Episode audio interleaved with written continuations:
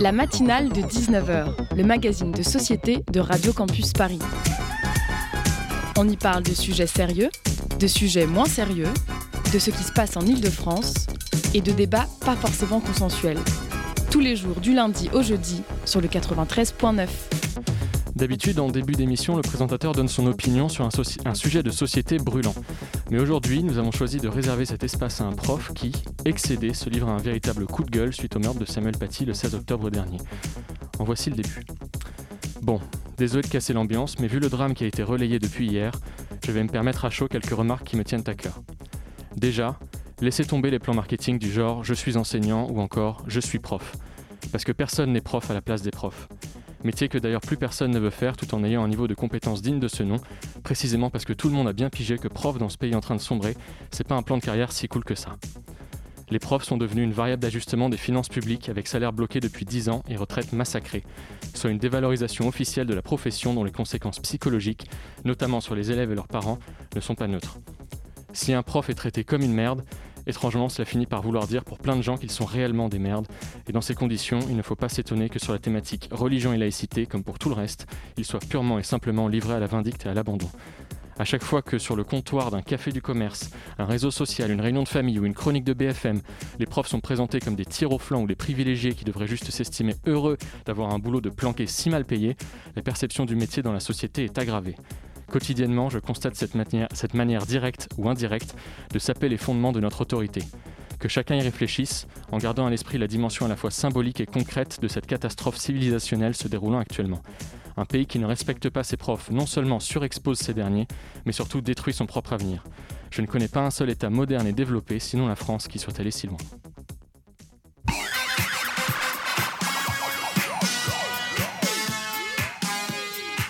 Au programme de cette matinale de dix-neuf heures, on revient sur le ZEvent, l'événement caritatif dont l'édition deux mille vingt vient de se clôturer et qui a permis de réunir cinq virgule sept millions d'euros pour Amnesty International France.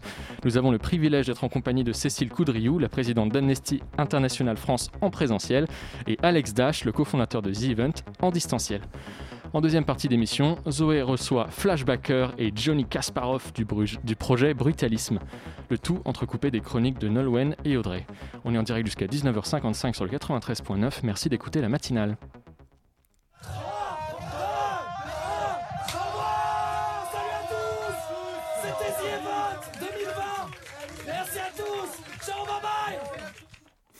Bonsoir Cécile Coudriou. Bonsoir. Vous êtes avec nous dans les studios de Radio Campus Paris, revêtue de votre plus beau masque. Merci d'être en notre compagnie ce soir pour notre émission dédiée aux ZEvent et à l'action d'Amnesty International. Bonsoir également à Alexandre Dachary, a k a. Alex Dach, cofondateur et organisateur du ZEvent. Merci beaucoup d'être avec nous en distanciel. Vous êtes au téléphone en direct de chez vous. Oui, bonsoir, bonsoir à tous. Bonsoir, merci d'être avec nous. Le ZEvent, donc, c'est un événement caritatif hors pair dont l'édition deux mille vingt vient de se clôturer. Lors de cet événement, pas moins de cinquante-quatre streamers se sont relayés pour promouvoir l'action d'Amnesty International devant plus de deux millions cinq cent mille personnes si on additionne toutes les audiences. Malgré l'épidémie de Covid, leur action a permis de lever plus de cinq millions pour Amnesty International. Tous les records mondiaux sont battus et on vient à l'instant d'écouter le décompte des dernières secondes de l'événement où on voit l'engouement des participants. Ma première question est pour vous, Cécile Coudriou. Vous vous attendiez à un, à un tel engouement de la part de la communauté du jeu vidéo ? Ah ça oui, je savais que l'enthousiasme serait là, que le, le challenge serait relevé, mais je ne savais pas forcément que ça allait se traduire en autant de, de collectes. Donc euh, moi je connais un petit peu cet univers par mes étudiants de la fac où j'enseigne, euh, Sorbonne-Paris-Nord, donc je savais très bien que c'était des gens qui avaient un dynamisme fou, qui étaient vraiment à fond, et je l'ai pu le vivre en direct, et c'est vraiment un souvenir inoubliable, hein. Vous, vous jouiez aux jeux vidéo, vous regardiez des streamers avant de Alors, j'ose pas avant dire, l'événement. J'ose pas dire combien d'années en arrière j'ai commencé à jouer euh, à Sonic, parce que franchement, j'avais vraiment en valeur d'une ancêtre. Mais en tout cas, voilà, je me suis tenue au courant euh, à travers mes cours et mes échanges avec les étudiants, et c'est un univers que je trouve vraiment sympa. Vous, vous pensiez que vous alliez être sélectionné quand... Non, c'était la bonne surprise. En fait, pendant l'été, on a appris que Zerator et Dash avaient déjà une liste de leurs associations, je ne dirais pas préférées, mais en tout cas celles qu'ils trouvaient particulièrement intéressantes à soutenir. Et donc, euh, ce n'est pas nous qui sommes allés vers eux, c'est eux qui nous ont choisis, ce qui est hyper agréable et flatteur, évidemment. On n'en revenait pas. Et puis ensuite, vraiment, notre état d'esprit, c'était de se dire, bon, c'est bien, bien sûr qu'il y a un événement de collecte, surtout avec le covid dix-neuf et les, les difficultés que ça occasionne à toutes les associations, y compris la nôtre. Mais on voulait aussi vraiment aller à la rencontre d'une communauté communauté, puisque nous-mêmes, nous en, nous en sommes une. Et donc ça, c'était vraiment l'objectif premier, c'était de pouvoir mieux faire connaître nos combats, avoir un échange avec eux, d'où l'intérêt aussi d'aller sur place, même si des centaines de milliers de viewers étaient donc euh, en ligne, mais on a pu répondre à leurs questions en direct, ce qui était vraiment euh, irremplaçable comme contact. Et Alex Dach, comment s'est déroulé le processus de sélection pour euh, choisir Amnesty International France ? Euh, honnêtement, comme il se déroule chaque année, euh, comme l'a précisé euh, Cécile, d'ailleurs, faut pas avoir honte d'avoir joué à Sonic dans l'ancien temps, c'est très bien, hein, moi j'étais pareil. Hein. C'est un super euh, jeu, Sonic.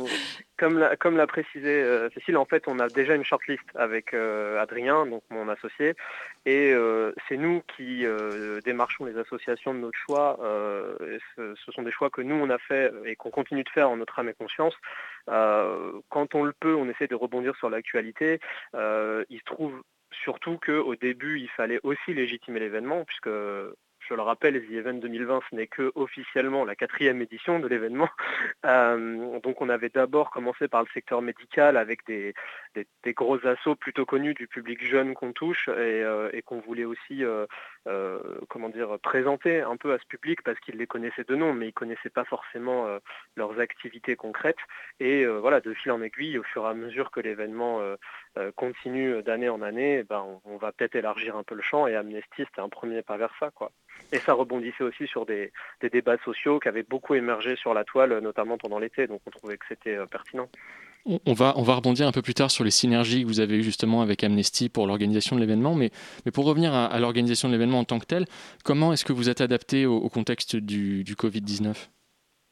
Euh, bah, comme tout le monde, euh, en suivant les directives de l'État euh, du, du mieux possible, euh, et puis parce que c'était de toute façon euh, le, le, enfin, légalement imposé, hein, ce qui est normal. Donc euh, on a fait passer des tests P C R à tous les participants euh, qui devaient être négatifs pour être admis à l'événement. On a bien fait en sorte que tous ceux qui se déplaçaient à l'événement euh, une fois rentrés ne pouvaient plus sortir. Le but, c'était d'être, enfin, d'avoir été confinés idéalement avant, euh, à part pour ceux qui ne pouvaient vraiment euh, pas... Euh, pas le faire pour contrainte professionnelle, euh, et puis de continuer ce confinement à l'hôtel où, où a eu lieu l'événement. Et voilà, après de là, on respectait le plus possible les distances, le port du masque obligatoire, euh, les gels hydroalcooliques partout, enfin le, les normes classiques qu'on retrouve aujourd'hui euh, dans un peu tous les, euh, tous les événements euh, publics, euh, compte tenu des, des circonstances euh, sanitaires. Pourquoi vous êtes tourné vers le ZEvent cette année et pas avoir lancé une campagne plus traditionnelle, Cécile ? Ah, pour nous, ce n'est pas une campagne, hein, c'est vraiment autre chose. C'est-à-dire qu'on cherche à élargir notre public. On sait très bien que souvent, le nom d'Amnesty International est connu, même chez les jeunes, sans que ça revête forcément une idée claire. Il n'y a pas vraiment de réalité concrète dans, dans l'esprit des gens. Ou peut-être au mieux, la pétition et le prisonnier d'opinion. Mais en fait, on fait tellement d'autres choses. Donc c'est pour ça que pour nous, au-delà des campagnes que l'on peut faire nous-mêmes, là, c'était l'idée de présenter... À, enfin, à vraiment un public à la fois extrêmement euh, important en nombre, mais aussi, encore une fois, important par le fait que c'était générationnellement euh, différent pour nous.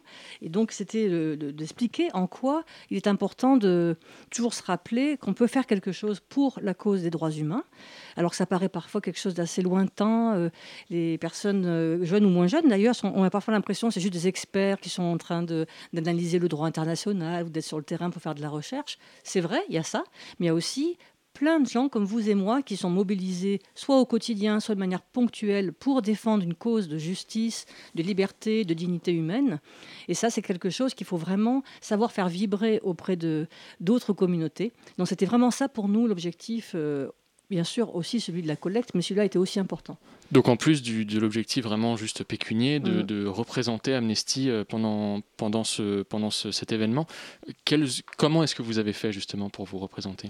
En fait, l'enjeu, c'est vraiment de rendre des choses beaucoup plus proches de, de, de personnes pour qui ce n'était pas une évidence au départ. Donc c'est d'être déjà, euh, peut-être que le fait que je sois prof, ça m'a aidé, je ne sais pas, mais je pense avoir dit assez clairement euh, comment on est né déjà, à quel point ce sentiment de solidarité internationale et la volonté de transformer l'indignation qu'on a pu ressentir quand une injustice est arrivée dans le monde et qu'on veut vraiment la transformer en action, et que cette, cet acte fondateur finalement de, de l'avocat britannique qui a créé le mouvement Amnesty International est finalement quelque chose de, je dirais pas de banal, parce que justement c'est quand même aussi important de dire que c'est à, à valoriser hein, cette, ce sentiment-là, mais c'est quelque chose qui est beaucoup plus répandu qu'on ne le croit et qu'on peut encourager chez tout le monde, y compris la jeunesse. Donc c'était ça, et après rendre les choses concrètes, ça veut dire qu'on explique les différentes formes d'action, en quoi certaines sont essentielles dans leur côté professionnel, comme la recherche par exemple, mais montrer après aussi que dans la mobilisation, dans le type d'action, y compris en ligne, y compris en faisant de la sensibilisation à son tour, chacun pouvait, et chacune pouvait s'en emparer. Et ça, c'était vraiment important pour nous de, de faire passer ce message-là, que tout le monde peut faire quelque chose, non seulement donner un euro ou cinq ou vingt ou plus, parce que certains l'ont fait, il y a eu des sommes folles parfois, mais aussi continuer d'agir après, soit en ligne, soit en rejoignant un groupe local ou une antenne jeune dans une une fac. Il y a plein de façons possibles de militer pour les droits humains et c'était vraiment ça l'objectif. Et dans quelle mesure vous avez participé à l'élaboration des programmes dans le ZEvent ? Alors là, à vrai dire, c'est des pros. Hein. Je ne dis pas ça pour flatter euh, Alex. Mais franchement, on avait euh, quelque chose quasiment de, de clé en main. Évidemment, il y a eu des discussions. On a, par exemple, pour, pour moi, c'était une condition sine qua non qu'il y ait un temps d'échange. Donc ça, c'était euh, inespéré parce qu'en fait, moi, je m'attendais à, à une petite interview de, d'un quart d'heure ou vingt minutes. Et en fait, on est resté une heure quarante à ma grande surprise avec un échange vraiment à bateau rompu, hyper agréable, hyper spontané avec, euh, avec Zerator. Et puis ensuite, il y avait aussi euh, Jean Massier, donc celui qui a la chaîne Acropolis, qui est aussi un, un streamer, qui a voulu me faire enchaîner pour encore approfondir certains sujets, expliquer à la fois des choses vraiment qui concernent la France, parce que les droits humains sont également bafoués malheureusement en France, même si on ne compare pas ça au reste du monde, hein, mais c'est important de savoir qu'on travaille aussi sur la France. Et puis on a pu aborder un certain nombre de thématiques et de pays dont je reparlerai tout à l'heure évidemment. Oui, on rappelle qu'en deuxième partie d'émission, on va vraiment revenir sur les actions d'Amnesty International au, au quotidien. Alex Dach, en termes de, de fonctionnement, les e-events donnent des buts à atteindre financièrement pour chaque streamer. Une fois le palier atteint, le streamer s'engage à, à faire une action. Euh, est-ce que c'est vous qui décidez de l'action ? Comment ça se passe ? Ah non, alors pas du tout. En fait, ça, c'est quelque chose qui est devenu, qui est généralisé suite à l'édition deux mille dix-sept, qui est totalement optionnel, en réalité. C'est des streamers qui choisissent eux-mêmes, euh, de leur propre chef, de, de fixer les paliers, autant en termes de montant euh, qu'en termes de défis réalisés, euh, si ces montants sont atteints.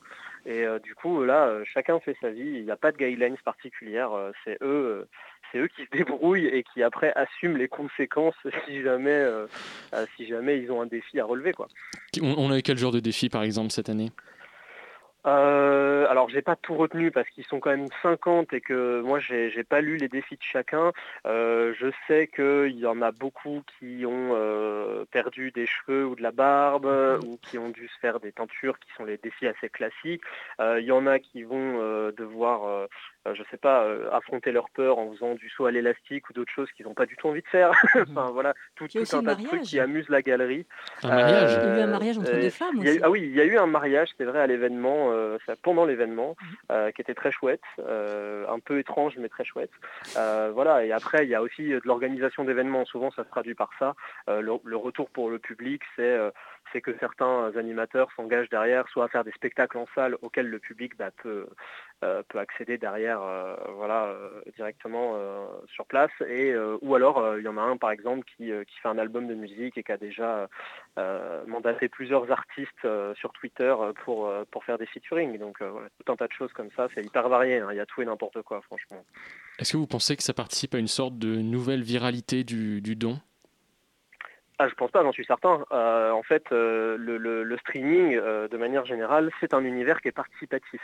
Euh, si The Event fonctionne, au-delà du fait que chaque animateur amène sa propre communauté et que chacun d'entre eux fait du direct et donc crée du contenu pour divertir cette communauté, euh, donc il y a un mélange communautaire hein, qui s'installe et un sentiment d'appartenance qui est important à montrer et à préserver aussi.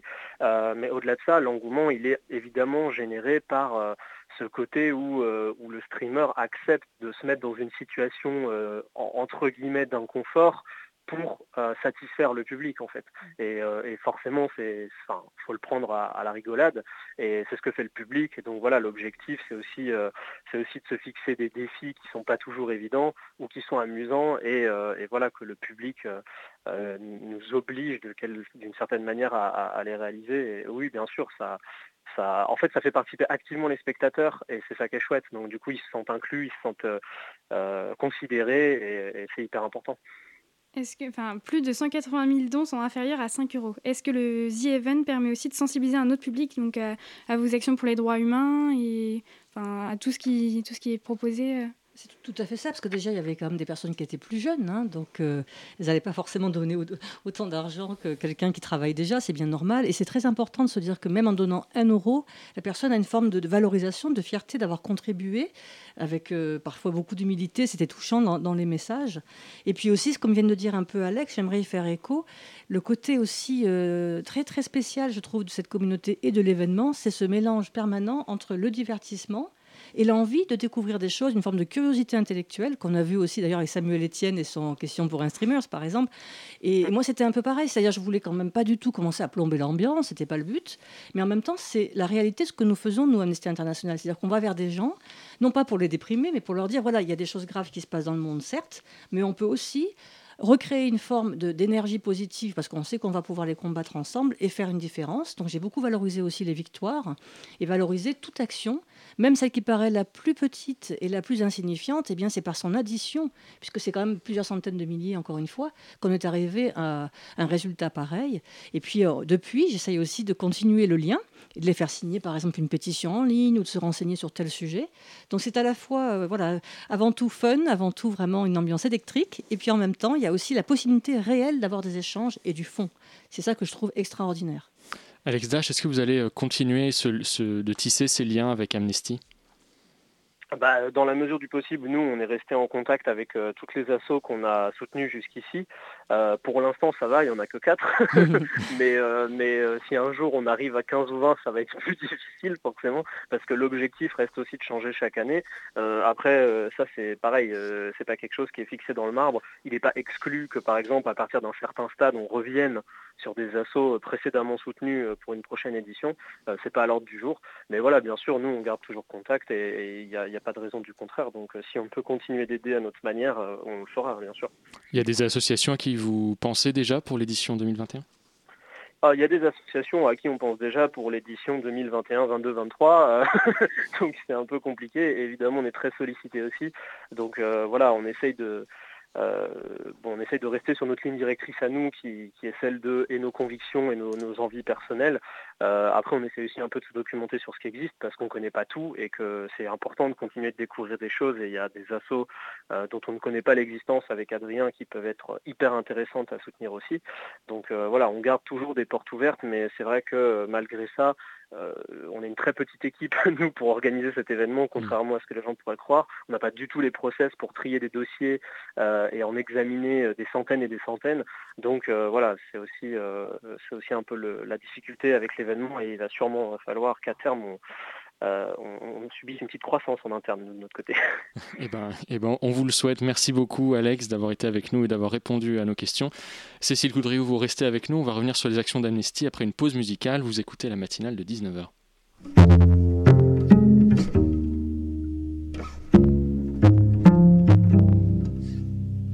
J'ai pas peur de l'orage, pas peur des fantômes et des monstres, pas peur d'une rage de danger, pas peur de la fin du monde. J'ai pas peur des bombes, de la peine maximale, j'ai pas peur du jugement des autres, du temps qui fait si mal. J'ai pas peur des silences, des tremblements de terre. J'ai pas peur de l'absence, j'ai pas peur de mon père. Même pas peur de l'enfer, pas peur de l'oubli. Pas peur de rester jusqu'au dessert dans les repas de famille. Pas peur d'être indécis, pas peur d'être imbécile. Pas peur d'un tatouage raté, pas peur de la calvitie. Pas peur de la maladie, plus peur de mes premières fois. Mais putain qu'est-ce que j'ai peur que tu puisses vivre sans moi.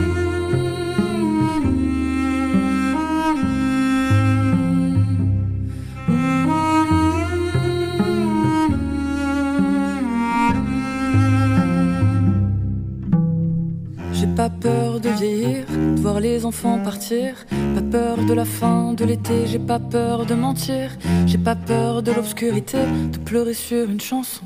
J'ai même pas peur de tout quitter, j'ai même pas peur de l'avion. Moi j'ai pas peur de trahir, d'abandonner des combats. Moi j'ai pas peur d'un clown triste ou d'une armée de soldats. J'ai pas peur de la bagarre, de passer pour un sauvage. Moi j'ai pas peur, même pas peur de manquer de courage. J'ai pas peur de l'échec, de passer sous une échelle. Pas peur des araignées, pas peur de perdre un être cher. J'ai même pas peur du vide, plus peur des dernières fois. Mais putain, qu'est-ce que j'ai peur que tu puisses vivre sans moi.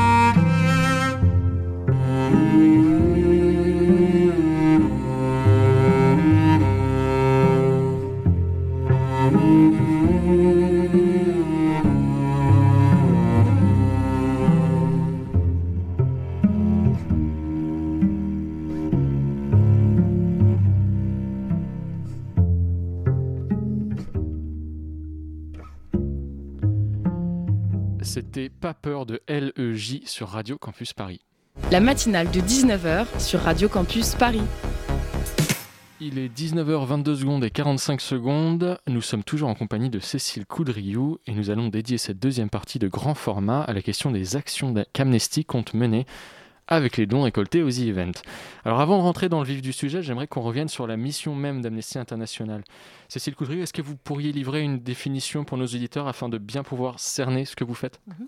Donc c'est une O N G, donc organisation non gouvernementale, totalement indépendante et qui ne reçoit aucune subvention, dont la mission consiste à défendre et promouvoir les droits humains, c'est-à-dire tous les droits fondamentaux, universels, que tout citoyen ou citoyenne du monde peut réclamer. Et c'est donc tout à fait... Euh, une vision universaliste que nous prônons. Et donc pour cela, nous avons une mission, bien sûr, d'abord de recherche, hein, de, d'enquêter sur le terrain pour récolter des preuves de violation à travers des témoignages, à travers différentes techniques, y compris avec des moyens numériques, notamment quand c'est à distance, comme en ce moment avec le Covid d'ailleurs. Et ensuite, ces enquêtes, eh bien, bien sûr, elles ne vont pas simplement servir à dire qu'on a fait une belle recherche, elles vont servir à se transformer en action. Donc soit essayer de convaincre les autorités avec des rendez-vous de plaidoyer, avec des courriers, avec euh, toutes sortes de, de moyens d'interpellation sur Twitter, et cetera, sur la base de cette recherche, pour dire voilà, on est au courant qu'il y a telle violation qui se passe dans le monde et ce n'est pas du tout euh, conforme au droit international qui est notre référence. Et donc il faut que ça change. Et puis bien sûr, on ne le fait pas tout seul. C'est pour ça que c'est tellement important. On a sept millions déjà de membres et de sympathisants à travers le monde, mais on n'en a jamais suffisamment parce que malheureusement, le monde entier se caractérise par quand même des violations très graves de ces droits. Et donc, il y a aussi cet aspect mobilisation militante de plein de façons différentes. Ça peut aller de la pétition que tout le monde connaît, même si maintenant elle est aussi euh, en ligne, bien sûr. Interpellation Twitter de décideurs. Ça peut être aussi des événements festifs et culturels en faisant un focus sur une thématique particulière, en allant à la rencontre d'artistes ou justement de gamers ou de streamers. Donc c'est vraiment à la fois une sensibilisation constante de la population et aussi une pression non moins constante et ferme, même si elle reste toujours respectueuse, sur les décideurs et notamment ceux qui violent les droits humains. Et comment vous avez fait avec le covid dix-neuf pour euh, continuer vos actions, et cetera, euh, sur, le plan, sur le point de vue numérique, du coup ? Alors justement, ça a été pour nous une sorte de, d'accélérateur d'innovation, parce qu'en fait, on a très rapidement mis en place tout un programme qu'on a appelé « Confiné et engagé ». Et plus que jamais, tout notre travail à la fois d'appel à la mobilisation, mais aussi avec ce côté, encore une fois, humain et festif, c'est-à-dire qu'on a pu organiser des rencontres avec des témoins ou euh, des proches euh, de personnes qui avaient été emprisonnées, par exemple, parce qu'elles avaient défendu les droits humains dans leur pays, parce qu'elles étaient des prisonnières d'opinion. Donc on peut faire des rencontres Facebook Live. On a fait également des rencontres avec des artistes, des artistes engagés qui ont fait des, des concerts en ligne. Euh, nous avons également proposé encore plus que d'habitude nos formations euh, en ligne sur une plateforme numérique. Nous avons également proposé de participer à des actions en ligne. Donc c'était vraiment une façon de dire on est confiné, certes, mais on est loin de rester inactif. Et quant à la recherche, c'est pareil. Plus que jamais, on a besoin d'argent là aussi, parce qu'on a dû développer ce qu'on avait déjà commencé à faire, évidemment, c'est-à-dire de mettre à profit l'expertise de certaines de personnes qui travaillent pour Amnesty, notamment à Londres, mais aussi dans des bureaux régionaux, pour faire non seulement une recherche de terrain d'habitude, mais là, c'est plus possible. L'argent servira aussi à ça, bien sûr, par la suite. Hein. Mais là, en tout cas, on a aussi euh, tout à fait euh, besoin d'argent pour tout ce qui est le développement de la possibilité, par exemple, d'analyser des vidéos, des photos, euh, également de comparer des images satellites pour voir s'il y a eu une violation qui se voit justement sur des photos, parce qu'on les, on les compare. Absolument.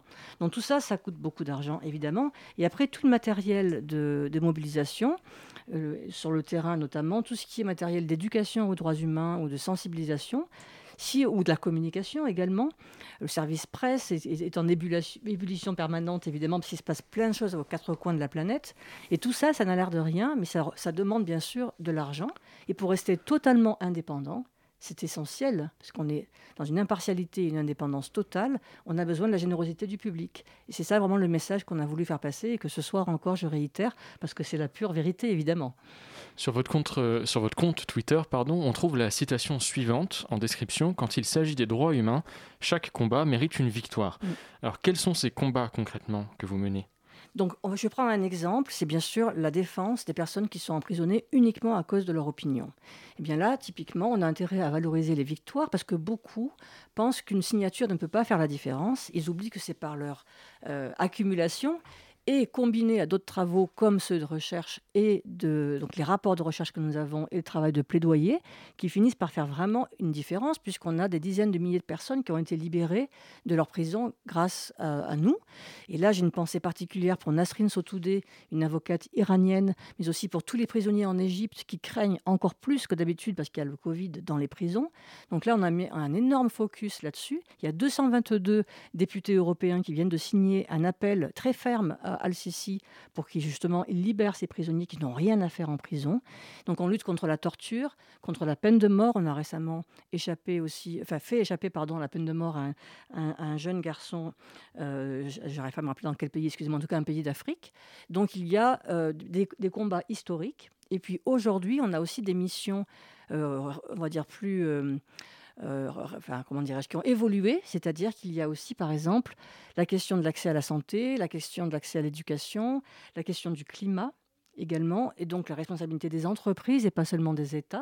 Donc c'est une mission qui est en constante évolution et qui représente tous les droits fondamentaux qui sont énoncés dans la Déclaration universelle des droits de l'homme, qui a été adoptée à l'ONU, hein, c'est pas la française, celle de l'ONU en dix-neuf cent quarante-huit, ça reste une référence, et tous nos combats sur ces trente articles en fait, en une seule fonction, c'est de dire que tout être humain devrait être égal en droit et en dignité aux autres, quelle que soit leur race, leur religion, quel que soit leur, euh, oui, leur, leur genre. Aucune discrimination ne saurait se justifier. Vous parlez beaucoup de l'international, mais en France, alors qu'est-ce que... Alors, en France, en ce moment, et là, justement, on a une actualité très, très chaude, puisqu'on a, on a déjà travaillé depuis un certain temps sur euh, la répression Euh, disproportionné dans certaines manifestations, ce qu'on appelle l'usage illégal de la force, c'est-à-dire lorsqu'il n'est pas proportionné, pas forcément nécessaire.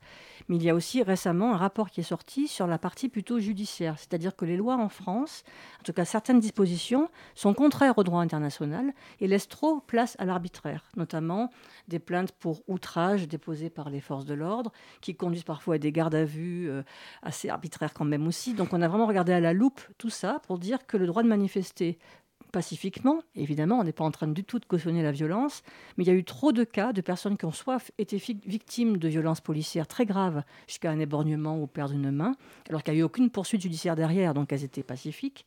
Et puis par ailleurs, il y a aussi une forme d'acharnement judiciaire parfois qui est très préoccupant dans un pays comme la France quand même. On l'a vu au ZEvent, beaucoup de viewers ont donné euh, des petites sommes, euh, moins de cinq euros. Mm-hmm. C'est la première année que les fonds sont collectés pour une organisation de défense des droits humains. Qu'allez-vous faire de, de ces cinq virgule sept millions d'euros? Eh bien, on va continuer en fait euh, à la fois ce travail de recherche, de mobilisation, de fabrication aussi, de, d'outils de communication et de sensibilisation pour ce qu'on a besoin de beaucoup, beaucoup, beaucoup de, de soutien, pas seulement financier, mais de soutien à nos idées.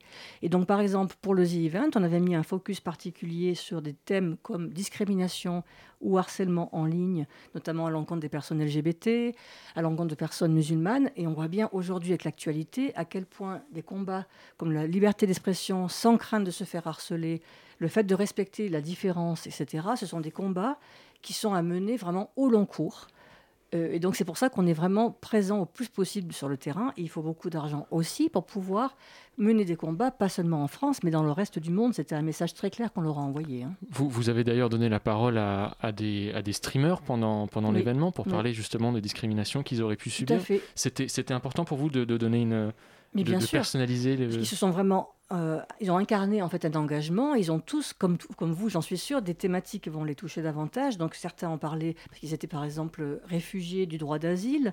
D'autres ont été victimes de discrimination. Une autre n'était pas elle-même L G B T, mais était sensible à ce que les L G B T peuvent vivre aujourd'hui. Et comme en plus ils sont sensibilisés à ça dans l'univers du streaming, qui savent qu'à l'intérieur même de leur communauté, il y avait un travail à faire.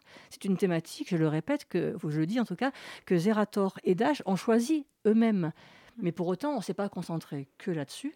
J'ai parlé, en revenant sur la France, mais à cheval, si j'ose dire, sur l'international, des ventes d'armes de la France qui continuent encore aujourd'hui vers l'Arabie Saoudite, alors qu'on sait très bien qu'au Yémen, il y a des victimes civiles tous les jours. Et donc, c'est important que les gens sachent que les actions qui sont faites en France ont aussi un impact sur l'international, que ce soit les politiques migratoires, que ce soit justement des questions comme les ventes d'armes, qui ont tellement d'impact dans les conflits armés. C'est important qu'on en parle et que les citoyens et les citoyennes, aussi jeunes soient-ils ou elles, soient vraiment sensibilisés à ça. Depuis que vous avez rejoint Amnesty International, quel est le combat que vous avez remporté et dont vous êtes le plus fier ? Alors, euh, donc, vraiment, la libération de, de personnes, ça, c'est quelque chose qui est la marque de fabrique d'Amnesty. Hein. On est cent vingt mille membres en France, des personnes dont, dont le cœur bat, dès qu'il y a une injustice, ils veulent faire quelque chose. Ensuite, il y a des nouveaux traités qui ont été écrits grâce à nous, comme par exemple le traité sur le commerce des armes, pour le légiférer, pour mieux réguler ce commerce. Ça, c'est quelque chose qui est vraiment très important parce que le traité devait pouvoir exister pour nous servir d'effet de levier ensuite lorsqu'on fait du plaidoyer auprès de, d'États qui ne le respectent pas assez. Il y a bien sûr les politiques migratoires, quand on voit le rejet bien souvent, surtout quand il y a un drame comme récemment, malheureusement, il y a des amalgames qui sont faits. Les discriminations, ça continue, y compris sur le genre, avec des questions comme le droit à l'avortement, mais aussi le droit à l'éducation, à la santé pour les filles à travers le monde. Et donc, c'est tellement vaste, comme on a vraiment... On, il faudrait presque trois jours pour pouvoir expliquer tout ce qu'on fait à travers la planète. C'est pour ça que ce qu'il faut retenir avant tout, c'est que ce sont vraiment des droits fondamentaux, universels, indivisibles, et que toute personne peut faire quelque chose, et toute personne pourrait être victime à son tour d'une violation. Et c'est la solidarité international qui fait vraiment la beauté de ce mouvement, et c'est aussi son indépendance et son impartialité, parce que dans un monde de plus en plus binaire où tout le monde prend parti, et nous le seul parti qu'on prend, c'est celui des droits humains et des victimes de violations, quelles que soient encore une fois leurs opinions politiques ou leur religion ou quoi que ce soit, on est là pour vérifier que leurs droits sont bien respectés à travers le monde. Merci beaucoup Cécile Coudriou pour merci ces belles paroles, merci d'avoir été au micro de la matinale de dix-neuf heures. On enchaîne avec ça.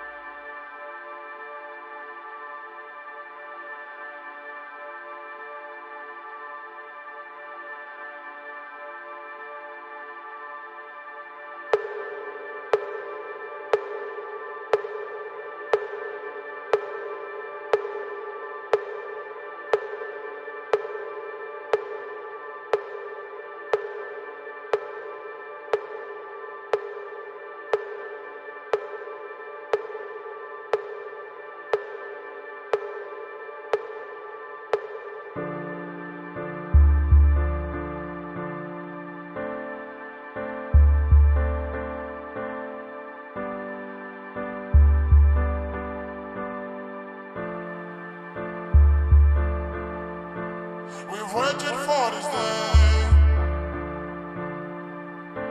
We shed some tears of love now, like a desert in the rain. When sun of the dead are waking up, mm, yeah. There's nobody like my moon. There's no place like my home since I was born. When I was young, the flavor is so strong, I've missed it so long,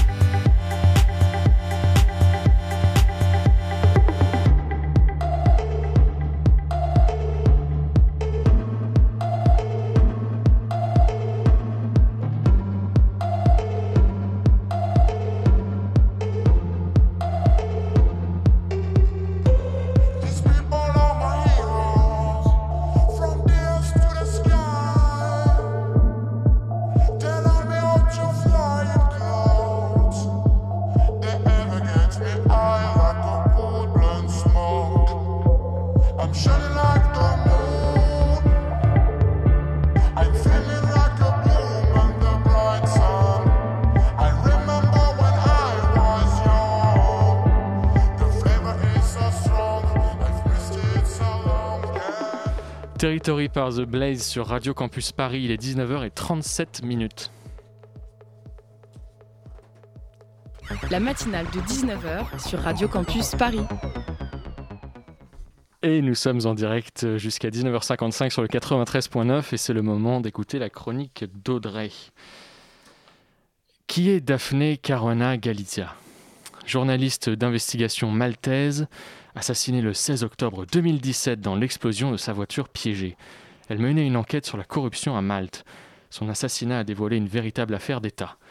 Audrey, tu nous en dis plus. Merci Jules. Aujourd'hui, je vais vous raconter comment l'assassinat d'une journaliste connue sur l'île de Malte a entraîné la démission du Premier ministre Joseph Muscat et a accéléré une crise au sein des institutions politiques du pays.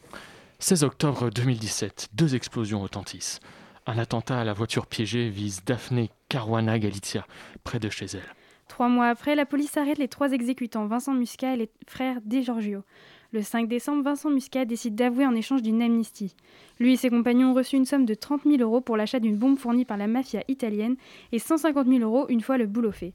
Mais fin décembre deux mille dix-sept, la police n'a toujours pas d'informations sur le, com- le commanditaire de l'attentat.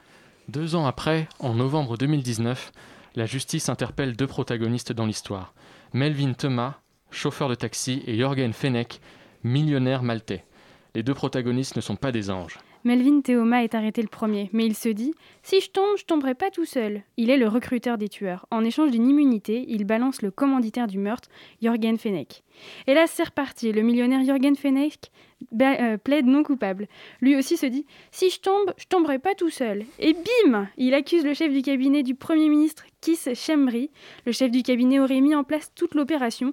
En quelque sorte, Keith Schembri serait le cerveau de l'affaire. Melvin Theuma, Jorgen French et Keith Schembri sont inculpés. Pas vraiment, et c'est là que la crise des institutions commence. Melvin Theuma ne passera pas la, par la case prison.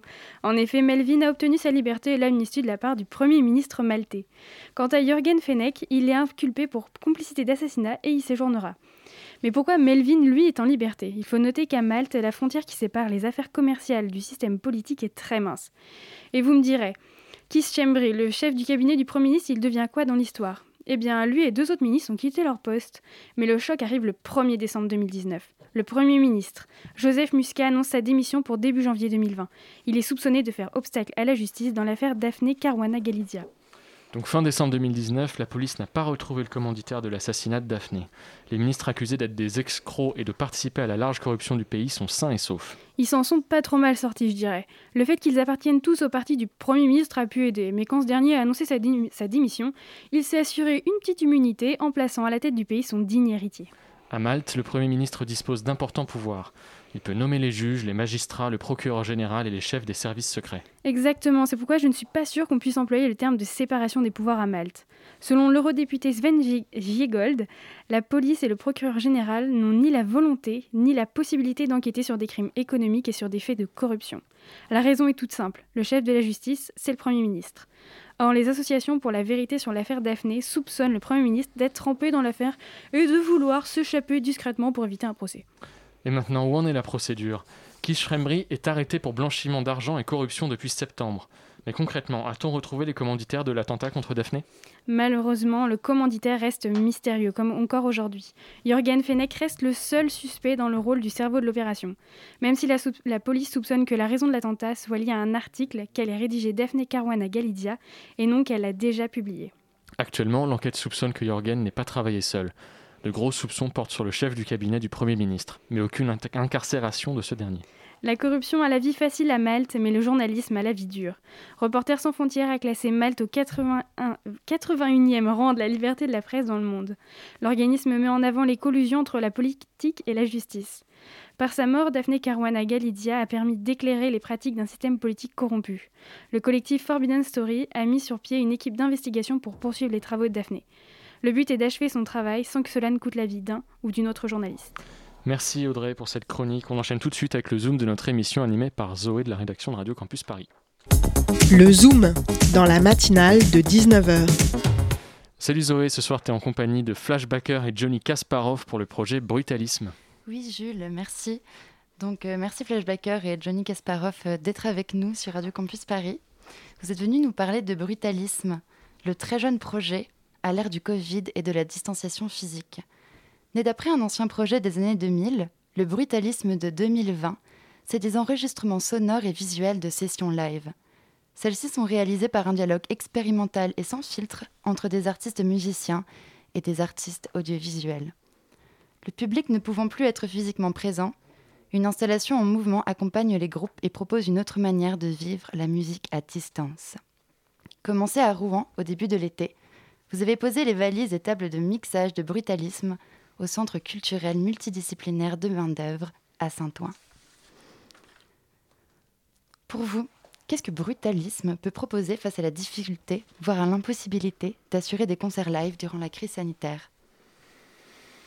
Je dirais que ça permet de découvrir des nouveaux projets musicaux, mais par contre, je tiens à préciser que ce n'est pas forcément la situation du Covid qui motive notre démarche. C'est vrai qu'à l'heure actuelle, ça permet de pallier un peu à l'offre euh, dont on manque, mais c'est pas notre moteur, même si ça s'y prête plutôt pas mal. Ouais, le, on, on remplacera jamais le, le live euh, en tant que tel. Euh, c'était plus un, c'est un, c'est un projet, euh, c'est un projet audiovisuel, on va dire bêtement, où on filme et on enregistre des groupes, mais euh, enfin pour l'instant des groupes, mais on aimerait euh, utiliser la notion d'artiste plus euh, plus globalement. C'est un truc en construction qui vient en plus du live. On n'a surtout pas la prétention de, de nous tous nous emmener dans un monde virtuel où on arrête de sortir et d'aller boire des coups avec les copains. Voilà. Bien sûr. Et euh, je me demandais euh, comment est-ce que vous choisissez les artistes avec lesquels euh, vous travaillez ? Ah.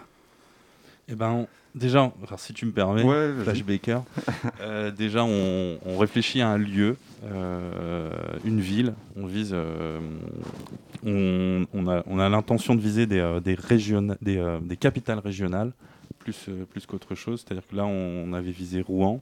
Maintenant, on est à Paris. Euh, là, on commence à lorgner sur Nantes. Et après, on aimerait aller un peu plus loin euh, en Hongrie, en Espagne, en Allemagne. Euh, viser pas forcément des capitales, mais des euh, des capitales régionales, là où les gens ont envie de faire des choses. Et une et fois euh... qu'on pose nos valises quelque part et qu'on on commence à, à sonder un peu la scène locale. On veut vraiment avoir, même si on est itinérant, on veut avoir une démarche locale à chaque fois. Donc on regarde bah, soit dans notre carnet d'adresses les potes qu'on a qui, qui habitent euh, dans ce lieu, et on, on commence à leur demander bon, bah, qu'est-ce que vous connaissez un peu comme groupe. On essaye de ne pas tout baser sur Internet parce qu'on on a envie de ratisser des trucs qui sont un peu plus euh, difficiles à atteindre et pas forcément euh, ce qui ressort euh, en haut de la recherche Google quand on tape euh, Paris groupe de musique par exemple. Et on essaye d'avoir une, euh, une diversité dans ce qu'on propose. Euh, parce que voilà, on aime des choses différentes et euh, on veut on... du local, ouais. Ouais, voilà. Et euh, aussi, je voudrais qu'on cherche des endroits atypiques. Là, par exemple, euh, bon, non, faut pas que je tease trop. On cherche ouais, des des hangars, des blocos, des ouais, piscines. Des, euh... Esthétiquement, on veut vraiment surtout éviter de, euh, vu qu'on veut se distancer au maximum du concert filmé euh, de base entre guillemets, on veut absolument éviter tant que possible de filmer les groupes sur un espace scénique de salle de concert. Et euh, dans une démarche un peu transdisciplinaire, on a en- aussi envie de faire découvrir euh, des lieux architecturaux et pourquoi pas après, par extension, euh, euh, d'art contemporain. Enfin, ouvrir au maximum le projet sur différentes disciplines. D'accord, merci. Euh, on va écouter un extrait audio d'une de vos sessions avec le groupe Seasonal Affective Disorder, publié le neuf septembre sur votre chaîne YouTube. C'est euh, un extrait du track Dream.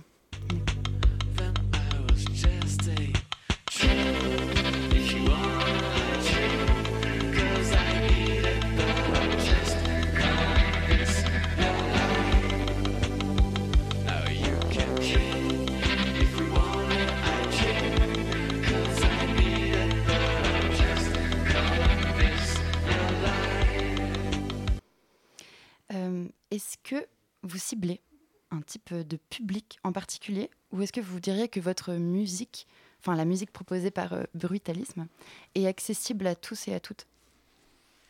Non, on ne cible pas. Ça va être euh, le, l'authenticité de la démarche, si je peux me permettre l'expression, qui va, qui va nous donner envie de, de bosser avec un artiste euh, ou un autre. Là, par exemple, de, de, dans ce qu'on a fait à main d'œuvre, on a euh, Practica avec Simon Wise, euh, où là, c'est, on est dans un, un mélange électro, euh, musique africaine, euh, qui, est, qui est terrible.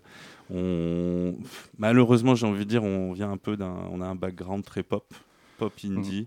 Rock, mais, mais... mais je pense ouais, d'une manière assez égoïste, en fait, on essaie avant tout de se faire plaisir avec ce qu'on propose et on n'a pas du tout d'objectif, euh, de... enfin, on ne se donne pas de mission culturelle, on essaie de se faire plaisir avant tout. Ok, une dernière petite question euh, avant qu'on, qu'on se quitte. Est-ce que les artistes euh, sont troublés par l'absence de public euh, dans ces sessions ? Non. Non, non, ils sont un peu dans un cocon. Ils, se, ils, peuvent, euh, ils peuvent se regarder dans les yeux et il euh, y a peut-être une meilleure symbiose, une meilleure mmh. synergie entre eux. Non, ils, non en fait, euh, ça les met plutôt à l'aise qu'autre chose. Ouais, on, on essaie de reproduire un peu une ambiance de salle de répète et de, de retrouver la, vraiment la complicité euh, entre les musiciens. Ok, merci. Ben, j'espère que cet échange a donné envie à nos auditeurs de voir et écouter le travail de Bruitalismes que vous pouvez retrouver sur la chaîne YouTube. Bruitalismes avec un I et un S à la fin. Merci beaucoup. Et, et oui sur le site internet qu'on met en ligne euh, d'ici une heure là. Ah oui. Bruitalismes point com. Bruitalismes point com. Merci beaucoup Flashbacker et Johnny Kasparov. Merci. Merci. Très bonne soirée. À toi. Et merci Zoé pour ce Zoom culturel. La matinale de dix-neuf heures, ça continue tout de suite. La matinale de dix-neuf heures, du lundi au jeudi, sur Radio Campus Paris. Et c'est au tour de la chronique de Nolwenn. Tu vas nous parler des accords d'Artémis. Tu nous emmènes où aujourd'hui ? Salut Jules, salut l'équipe. Aujourd'hui, on quitte notre planète la Terre et on regarde deux minutes en l'air. Il est dix-neuf heures quarante-neuf à Paris, il fait déjà nuit. Avec un peu de chance, on peut apercevoir le premier croissant de lune qui scintille. Cette lune qui fait rêver les plus romantiques. Mais je ne suis pas venue là pour vous parler poésie grecque, non, non, non, aujourd'hui on va parler conquête spatiale. Le treize octobre dernier, la NASA, l'agence spatiale américaine, annonçait la signature des accords d'Artémis par sept pays. On retrouve l'Australie, le Canada, le Royaume-Uni, l'Italie, le Luxembourg, les Émirats arabes unis ou encore le Japon. Ces fameux accords interrogent et questionnent. Et pourquoi ? Ben en fait, l'exploration spatiale est régie par le traité de dix-neuf cent soixante-sept depuis belle lurette. Il s'agit d'un accord que la plupart des États sur le globe ont signé, à l'époque où il était essentiel de poser un cadre juridique et légal. C'était l'époque pendant laquelle les États-Unis et l'U R S S se ruaient dans la conquête de l'espace. Les contours de ce traité sont un peu flous, mais au moins les bases sont posées. On y retrouve la libre utilisation de l'espace, la libre circulation et l'interdiction de l'appropriation des surfaces. La Russie, par exemple, ne peut pas poser un satellite sur un astéroïde et dire que c'est à elle. Non, dans l'espace, ça n'existe pas. Tout appartient à tout le monde. Vraiment tout. Et c'est là que ça se complique. Les États-Unis, friands de leadership international, se sont posé la question suivante. Puisqu'on ne peut pas s'approprier les corps célestes, est-ce qu'on ne pourrait pas s'approprier les ressources qui sont présentes sur ces corps célestes ? Et bam, en deux mille quinze, sous Obama, ni vu ni connu, ils sortent Space Act, qui autorise des citoyens états-uniens à se prévaloir de ces ressources, c'est-à-dire à les acheter, les vendre, à faire leur vie avec quoi. Deux ans après, c'est le Luxembourg qui les suit en adoptant une loi analogue, et puis cette année, c'est au tour des Émirats Arabes Unis. Et l'ONU ne dit rien, c'est légal d'autoriser ses citoyens à pouvoir s'approprier les ressources spatiales. Bah justement, c'est critiqué. Mais le problème, c'est qu'il n'y a pas vraiment de comité international. L'U N E L'ONU a formé un comité en charge de toute cette question, mais c'est pas vraiment facile de travailler avec la quasi-totalité des pays du monde. Les nations ne se mettent pas facilement d'accord entre elles, surtout sur ce genre de questions géopolitiques. Imagine l'ONU en train de tenter de trouver un consensus entre les États-Unis et la Chine, perso, j'imagine pas trop. Et donc, toute cette machine prend du temps à se décider. Les États-Unis ont donc décidé d'accélérer le mouvement. Leur objectif deux mille vingt-quatre, c'est d'envoyer à nouveau l'espèce humaine sur la Lune. Ça s'appelle le programme Artemis, et il s'agit d'un gros enjeu pour les États-Unis puisqu'ils souhaitent installer sur la Lune une base permanente. Une base qui serait la première étape dans le projet d'exploration de Mars. Cette base lunaire serait donc habitée et utiliserait donc des ressources in situ.